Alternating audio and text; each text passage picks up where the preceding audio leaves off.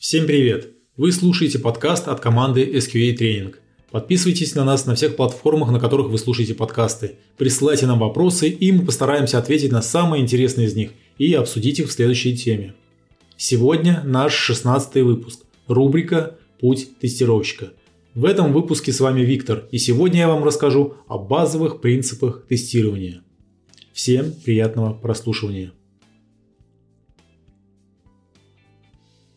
Прежде чем вы приступите к тестированию программного обеспечения, вам полезно ознакомиться с существующими на данный момент принципами тестирования, так как они помогут вам в дальнейшем оптимизировать свою работу и не допускать в работе ряда ошибок. Возможно, у вас возник вопрос, как принципы тестирования помогут мне в этом. Чтобы ответить на данный вопрос, мы с вами будем разбирать принципы и на примерах рассматривать, чему может привести их незнание. Если вы не новичок и давно занимаетесь тестированием и краем уха слышали о принципах тестирования, то вам также будет полезно подробнее изучить данный вопрос. И этим мы с вами сейчас займемся. Принцип первый.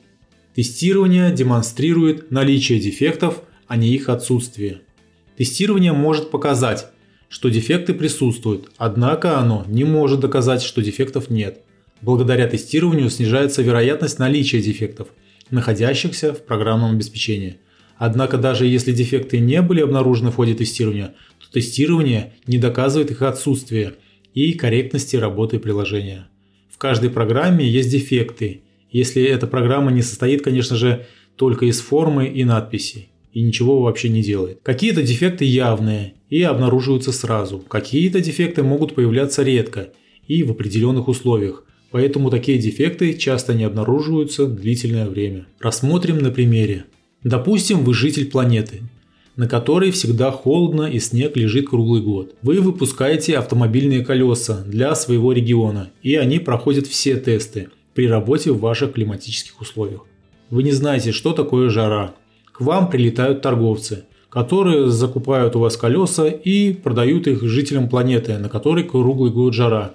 Торговцы купили у вас колеса и продали их не задумываясь о том, где и как будут эксплуатироваться эти колеса и пригодны ли они для новых климатических условий. Жители жаркой планеты обувают свои машины в ваши колеса, выезжают и через час колеса начинают плавиться, не удерживая температуру. Обнаружен дефект колес, который проявился в определенных условиях.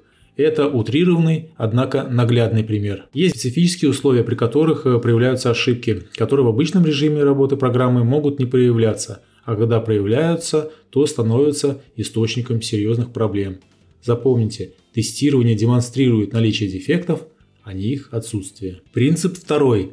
Исчерпывающее тестирование недостижимо. Чтобы понимать, о чем идет речь, разберем с вами понятие исчерпывающее тестирование. Исчерпывающее тестирование – это методика тестирования, в которой набор тестов включает в себя все комбинации входных данных и предусловий. Для опытных специалистов не является тайной, что исчерпывающее тестирование недостижимо. Это полное тестирование с использованием всех комбинаций вводов и предусловий, которое по сути физически невыполнимо, за исключением тестирования, опять же, самых простейших программ, состоящих из одной формы. Рассмотрим с вами на примере.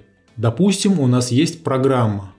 У программы есть поле для ввода положительных целых десятичных чисел. И давайте с вами абстрагируемся от всех проверок, кроме проверок на ввод в поле чисел. Это мы делаем, чтобы сократить наше с вами дальнейшее рассуждение. Иначе мы с вами долго будем рассуждать о количестве различных проверок. Также давайте представим, что программа, которой принадлежит данное поле, может обрабатывать только 32-разрядные числа.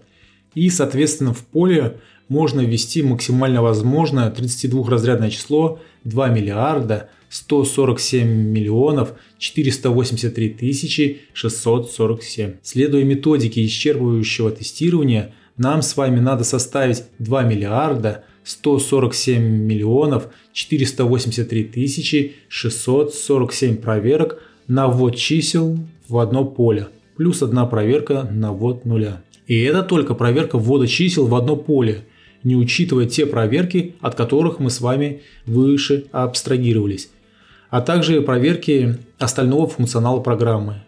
Если программа многофункциональная, то на ее тестирование с использованием методики исчерпывающего тестирования могут уйти годы. Это себе никто не может позволить. И через многие годы программа, которую тестируют, может по сути стать неактуальной. Если же не следовать методике исчерпывающего тестирования, то количество проверок можно сократить. Поэтому вместо попытки исчерпывающего тестирования мы в работе должны использовать анализ рисков, различные методики проектирования тестов, расстановку приоритетов – чтобы сосредоточиться на максимальной пользе, которая может принести тестирование в свете имеющихся временных и прочих ограничений.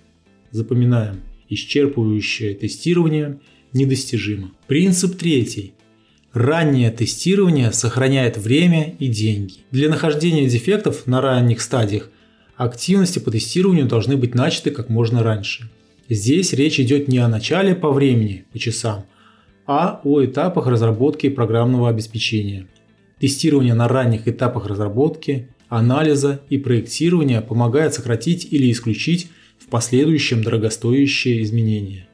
То есть нам необходимо с вами подключаться к тестированию требований, макетов программ и прочих артефактов до начала разработки. Компания IBM когда-то проводила исследования, и согласно их исследованию стоимость исправления дефекта увеличивается со временем. Предположим, один час работы разработчика стоит 1000 условных единиц. Стоимость исправления дефектов, согласно исследованиям IBM, на разных стадиях будет изменяться. К примеру, на стадии дизайна, проектирования архитектуры, если мы найдем дефект, то стоимость будет равна тысячам условных единиц. Если же мы дефект уже найдем на стадии разработки программного обеспечения, то стоимость увеличится в 5 раз. Если мы найдем дефект на стадии, когда уже вышла версия в промышленную эксплуатацию и пользуются пользователи, то исправление ошибки увеличивается в 30 раз. Это 30 тысяч условных единиц. Как видим, чем позже будет обнаружен дефект, тем дороже будет обходиться компания его исправления. Так как чем позже дефект будет обнаружен, тем большее количество людей, систем, инфраструктуры будет задействовано.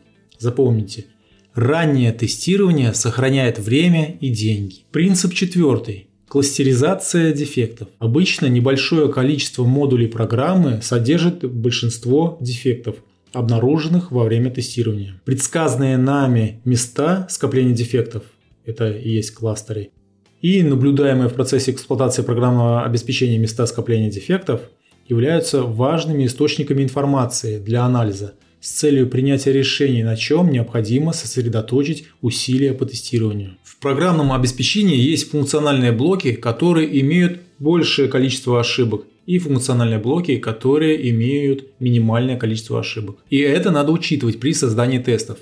Для этого мы с вами выявляем в процессе тестирования проблемные блоки, места скопления дефектов.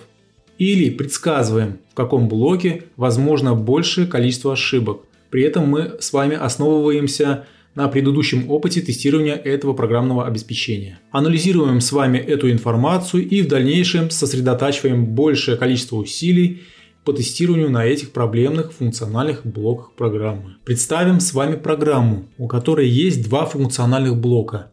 Первый отвечает за отправку отчетов в государственные органы. Второй блок отвечает за формирование отчетов, которые отправляет первый блок. В процессе эксплуатации программного обеспечения мы собираем с вами статистику о возникающих в программе дефектах, а также строим прогнозы, где могут чаще всего появляться дефекты, которые будут критичны для нас. На основании прогнозируемых данных и полученной информации мы покрываем проблемный блок большим количеством проверок а менее проблемные блоки – меньшим количеством проверок. Ситуация в определенный момент может, конечно же, измениться, поэтому постоянно необходимо проводить анализ. Запоминаем, что у нас есть в программах кластеризация дефектов. Принцип пятый. Парадокс пестицида. Если одни и те же тесты будут выполняться снова и снова, то в конечном счете эти тесты больше не будут находить новых дефектов. Для обнаружения новых дефектов может потребоваться изменение существующих тестов и тестовых данных, а также написание новых тестов. То есть в этих случаях тесты больше не будут эффективными для обнаружения дефектов, так же как пестициды через некоторое время больше неэффективны становятся в борьбе с вредителями. Разберем на примере жизни. У нас есть точка А на одной стороне леса и точка Б на второй стороне леса. Наша с вами задача найти максимальное количество грибов, следуя из точки А в точку Б. Первый день мы проложили маршрут из одной точки в другую, и дальше, изо дня в день, мы ходим по нему, пытаясь найти грибы. Через пару дней грибы закончатся на нашем пути, и в последующие дни мы не будем достигать поставленной цели. Мы ничего не будем находить, но грибы в лесу, конечно же, будут. Что в этом случае мы можем сделать? Мы можем ежедневно немного изменять наш маршрут, изучая окрестности, но продолжая следовать из точки А в точку Б. В этом случае мы будем регулярно находить грибы, если они будут в лесу. Как это же используется в тестировании? Приведем самый простой и понятный для вас пример. Есть приложение, складывающее числа. Максимальное число для ввода в поле четырехзначное. У вас огромное количество тестов, и вы, конечно же, ограничиваете их количество. К примеру, для проверки сложения вы используете только один тест, и на больше у вас просто нет времени. Если в приложении необходимо проверять сложение, то не надо изо дня в день проверять только проверку сложения, допустим, однозначных чисел 2 плюс 2, а постоянно вам необходимо корректировать данные. Сегодня проверить сложение однозначное число плюс однозначное число, в следующий раз двузначное число плюс трехзначное число и так далее. Примеру, если разработчик ошибется и в поле сделает ограничение на ввод не в 4 знака, а в 2 знака, то вы всегда, складывая разные числа, обнаружите эту ошибку. Если же будете складывать всегда однозначные числа, то ошибка вами найдена не будет. И это применимо и для более глобальных приложений и с другими типами данных. Пример упрощен и утрирован, но суть, надеюсь, вам понятна. Принцип шестой. Тестирование зависит от контекста.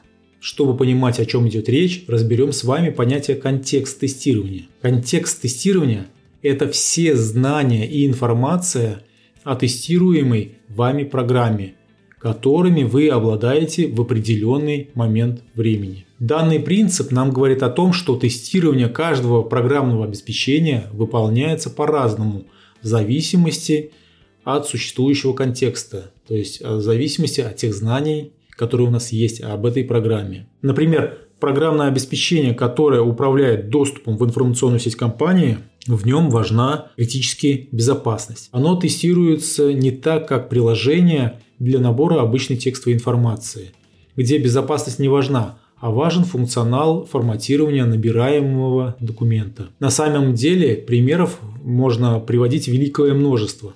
Поэтому, когда тестируете программу, определяйте ее контекст и стройте процесс тестирования, ориентируясь на полученные вами данные. Чтобы не получилось, что вы сделали упор на тестирование безопасности в приложении, суть которого не сводится к безопасности, и при этом э, не придадите значения другим аспектам тестирования данной программы. Это как в жизни. Есть молоток, а есть отбойный молоток. Назначение у них разное, и проверять их работу вы будете, конечно же, по-разному. Принцип седьмой заблуждение об отсутствии ошибок. Помните, что ошибки в программе есть всегда. Руководство во многих организациях ожидает, что тестировщики смогут выполнить все возможные тесты и найти все возможные дефекты. Однако принципы первый – исчерпывающее тестирование недостижимо, и второй – тестирование демонстрирует наличие дефектов, а не их отсутствие, говорят нам, что этого невозможно достичь.